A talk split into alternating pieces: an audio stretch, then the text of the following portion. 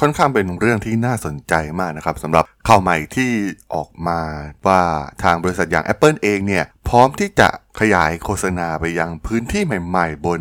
iPhone หรือว่า iPad ของลูกค้านะครับเพื่อสร้างโมเดลธุรกิจใหม่ๆ เพิ่มมากขึ้นนะครับ เพราะว่าอย่างที่เราได้รับรู้กันว่าในตอนนี้เนี่ยยอดขายพวกอุปกรณ์ต่างๆเนี่ยมันค่อนข้างที่จะนิ่งแล้วนะครับ ซึ่งอาจจะทำให้ Apple เนี่ยไม่สามารถที่จะ เติบโตต่อไปได้ พวกเขาก็โฟกัสไปที่ธุรกิจอย่างธุรกิจบริการหรือว่าอย่างที่ข่าวออกนะครับธุรกิจการโฆษณาแล้วธุรกิจนี้เนี่ยมีความน่าสนใจอย่างไรนะครับ ไปรับฟังกันได้เลยครับผม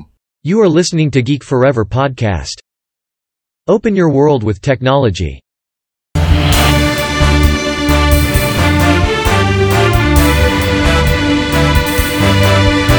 This is Geek Daily. สวัสดีครับ ผมดนทลาดนจากดนบล็อกนะครับ และนี่คือรายการ Geek Daily นะครับ รายการที่จะมาอัปเดตข่าวสารวงการธุรกิจเทคโนโลยีและวิทยาศาสตร์ใหม่ๆ ที่มีความน่าสนใจนะครับ วันนี้มาพูดถึงประเด็นหนึ่งที่เพิ่งเป็นข่าวออกมานะครับ ที่ Apple เนี่ย พร้อมที่จะขยายบริการโฆษณาไปยังพื้นที่ต่างๆ ในอีโค y ิสเต็มของพวกเขานะครับไม่ว่าจะเป็นใน iPhone หรือ iPad นะครับมันเป็นตัวขับเคลื่อนการสร้างรายได้มาศาลรูปแบบใหม่ แต่มันเป็นเรื่องที่น่าสนใจนะครับ เพราะว่าก่อนหน้านี้เนี่ยทาง Apple เองเนี่ยเน้นในเรื่องความเป็นส่วน ตัวของข้อมูลลูกค้านะครับพวกเขาค่อนข้างที่จะหวงแหนเรื่องของข้อมูลส่วนตัวนะครับแล้วก็แทบจะทำลายล้าง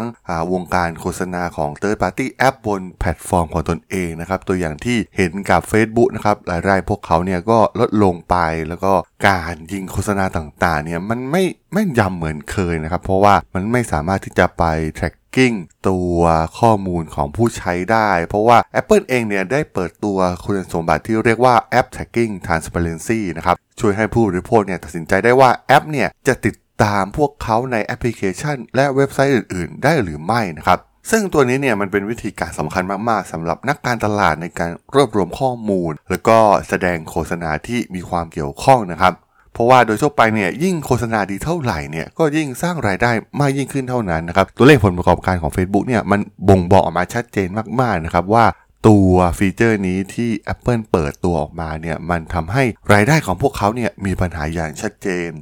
มันไม่ใช่เพียงแค่สร้างผลกระทบต่อเครือข่ายโซเชียลมีเดียอย่างอ่า Facebook หรือว่า Snapchat เพียงเท่านั้นนะครับที่พวกเขาสูญเสียเงินหลายพันล้านดอลลาร์ อันมาจากการเปลี่ยนแปลงของ Apple แต่ว่าใน ecosystem ทั้งหมดของ Apple จริงๆเนี่ยมันมีนักพัฒนารายย่อยอีกมากมายนะครับที่ใช้ฟีเจอร์เหล่านี้นะครับในการ tracking เพื่อดูพฤติกรรมของผู้ใช้งานในแอปซึ่งแน่นอนว่า Data เนี่ยเป็นสิ่งสำคัญนะครับในการสร้างรายได้ให้กับพวกเขา ซึ่งฟีเจอร์ดังกล่าวนี้เนี่ยก็ทำให้ธุรกิจของพวกเขาแย่ลงไปด้วยนะครับ และมันก็ส่งผลกลับมาที่ ตัวอีโคซิสเต็มหลักของ Apple ด้วยเช่นเดียวกัน และมันทำให้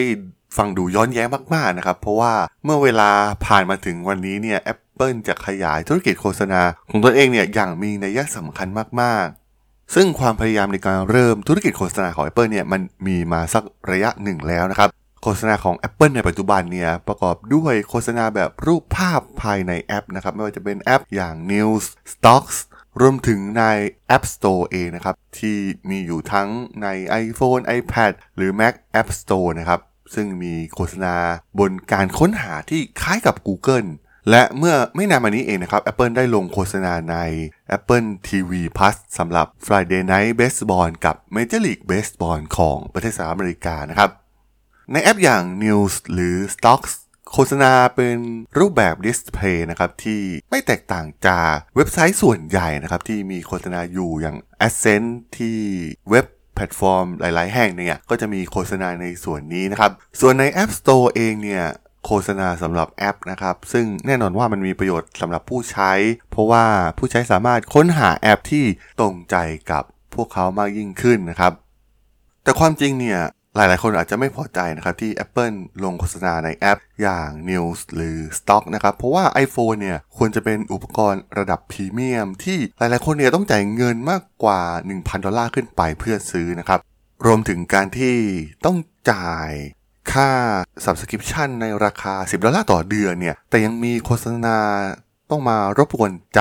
กลุ่มผู้ใช้งานอีกนะครับ แม้การโฆษณาในหน้าเว็บไซต์ หรือว่าในแอปเนี่ยมันจะเป็นเรื่องปกติในยุคปัจจุบันนะครับ แต่ถ้าเราย้อนกลับไปในยุคของซิปจ็อบที่ตอนนั้นเนี่ยเรียกได้ว่าได้ประกาศอย่างชัดเจนนะครับ ว่าบริการของพวกเขาอย่าง iCloud เนี่ยจะไม่มีโฆษณา โดยที่จ็อบเองเนี่ยได้ประกาศในปี 2011 นะครับ และการโฆษณาต่างๆ เหล่านี้เนี่ยมันเป็นเรื่องที่ชัดเจนอยู่แล้วนะครับว่ามันย้อนแย้งกับแนวทางของ Apple ในการคงความเป็นส่วนตัวของผู้ใช้นะครับ เพราะว่าการโฆษณาเนี่ย มันต้องใช้ในเรื่องของข้อมูลส่วนตัวของผู้ใช้อยู่แล้วนะครับ ในการที่จะแสดงผลโฆษณาได้ตามความสนใจตามความต้องการจริง ๆ ของผู้ใช้ เพราะว่ามันจะเป็นโฆษณาที่มีความแม่นยำมากที่สุดนะครับ ซึ่งเครือข่ายเว็บไซต์ต่างๆ หรือว่าใน AdSense เองเนี่ย ก็จะใช้รูปแบบนี้นะครับ เพราะว่ามันดึงข้อมูลส่วนตัวของผู้ใช้ไป แล้วก็ดูว่าผู้ใช้เนี่ยสนใจข้อมูลด้านใดเป็นพิเศษก็แสดงโฆษณาในส่วนนั้นออกมานะครับ ซึ่ง Apple ก็ใช้รูปแบบเดียวกันนี้นะครับในการโฆษณาของพวกเขา แม้อย่างน้อยเนี่ย Apple จะเปิดทางเลือกนะครับให้ปิดใช้งานคุณลักษณะการปรับเปลี่ยนโฆษณาในแบบของผู้ใช้นะครับ ซึ่งมันสามารถที่จะปิดได้นะครับ ดีกว่าแพลตฟอร์มอื่น ๆ ที่เราไม่มีตัวเลือกในการเลือกเลยนะครับ แต่ว่าทางข้อมูลที่ออกมาก็มีความน่าสนใจนะครับที่ ราวๆ 78%ของผู้ใช้ iOS 15 เนี่ยทำการปิดฟีเจอร์นี้ออกไป โดยรวมแล้วเนี่ยระบบก็ยังใช้ประโยชน์จากข้อมูลนะครับ เช่น ตัวตนของผู้ให้บริการประเภทอุปกรณ์ แล้วก็สิ่งที่ผู้ใช้กำลังอ่านอยู่ แน่นอนนะครับว่าทั้งหมดทั้งมวลเนี่ยมันมาจากการที่ ธุรกิจหลักๆ ที่เป็น device ต่างๆ เนี่ยมันเริ่มถึงทางตันนะครับ แล้วก็ Apple ก็ไม่ได้สร้างนวัตกรรมใหม่ๆ ออกมาเลยในระยะเวลาหนึ่งแล้วนะครับ ไม่เป็นอุปกรณ์ที่ผู้ใช้ต้องว้าวเหมือนยุคของซี v จ็อบนะครับ ที่มีผลิตภัณฑ์ใหม่ให้เราได้เลือกใช้แทบจะตลอดเวลานะครับ รวมถึงข่าวที่ อย่างที่ผมเคยเล่าในพอดแคสต์ไปนะครับ ทางโจนี่ไอเองเนี่ยก็ได้ออกจาก Apple ไปแล้วนะครับ หลังจากที่บริษัทเนี่ยมีการปรับเปลี่ยนแนวทางการดำเนินงานนะครับ โดยทีมคุกเองเนี่ยจะเน้นไปที่ธุรกิจบริการมากยิ่งขึ้น ไปขูดรีดรายได้จากธุรกิจนี้ให้มากยิ่งขึ้น ซึ่งแน่นอนว่าโฆษณาก็เป็นส่วนหนึ่งในนั้นนะครับซึ่งสุดท้ายเองเนี่ยผมก็มองว่า Apple เนี่ยจะขยายโฆษณาไปยัง หลาย ๆ อย่างในแพลตฟอร์มของพวกเขานะครับใน ecosystem ของพวกเขาไม่ว่าจะเป็น Maps เอง หรือว่า Apple Books หรือ Apple Podcast นะครับ แล้วก็รวมถึง TV Plus นะครับ ที่สามารถโฆษณาได้มากขึ้นนะครับ เช่นเดียวกับตอนนี้เนี่ยอย่างแพลตฟอร์มสตรีมมิ่งอย่าง Netflix เอง หรือว่า Disney Plus ก็พยายามที่จะเริ่มมีระบบโฆษณาในแพลตฟอร์มของพวกเขานะครับ ซึ่งตอนนี้เนี่ยเทรนด์มันชัดเจนนะครับ ว่าแม้เราจะจ่ายทางจำนวนมหาศาลอยู่แล้วนะครับในการซื้ออุปกรณ์หรือว่าจ่ายค่า subscription นะครับแต่ว่าสุดท้ายเนี่ยโฆษณาก็จะตามมาหลอกหลอนเราอยู่ดี และ Apple บริษัทที่ปกป้องความเป็นส่วนตัวของผู้ใช้ โดยเฉพาะเรื่องของข้อมูลส่วนตัวเนี่ย แต่ตอนนี้เนี่ยพวกเขาต้องเริ่ม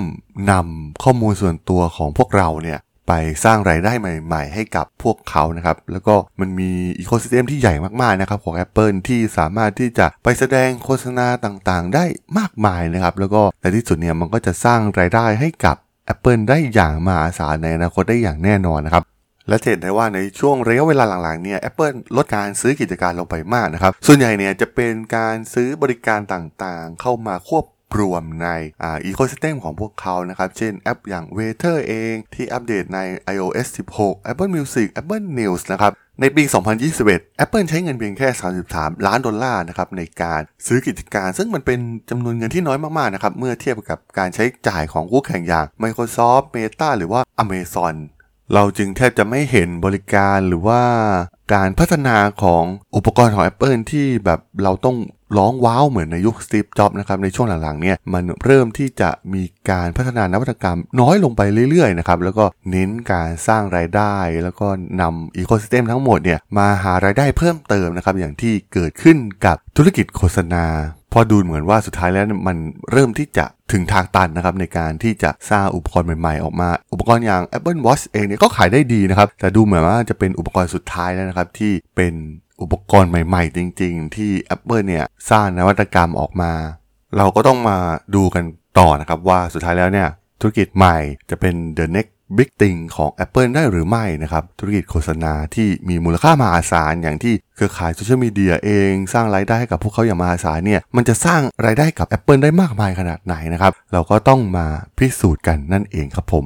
สำหรับเรื่องราวของ Apple กับธุรกิจการโฆษณาใน EP นี้เนี่ยผมก็ต้องขอจบไว้เพียงเท่านี้ก่อนนะครับสำหรับเพื่อนๆที่สนใจเรื่องราวทางธุรกิจเทคโนโลยีและวิทยาศาสตร์ใหม่ๆที่มีความน่าสนใจก็สามารถติดตามมาได้นะครับทางช่อง Geek Forever Podcast ตอนนี้ก็มีอยู่ในแพลตฟอร์มหลักๆ ทั้ง Podbean Apple Podcast Google Podcast Spotify YouTube แล้วก็จะมีการอัปโหลดลงแพลตฟอร์ม Blockdit ใน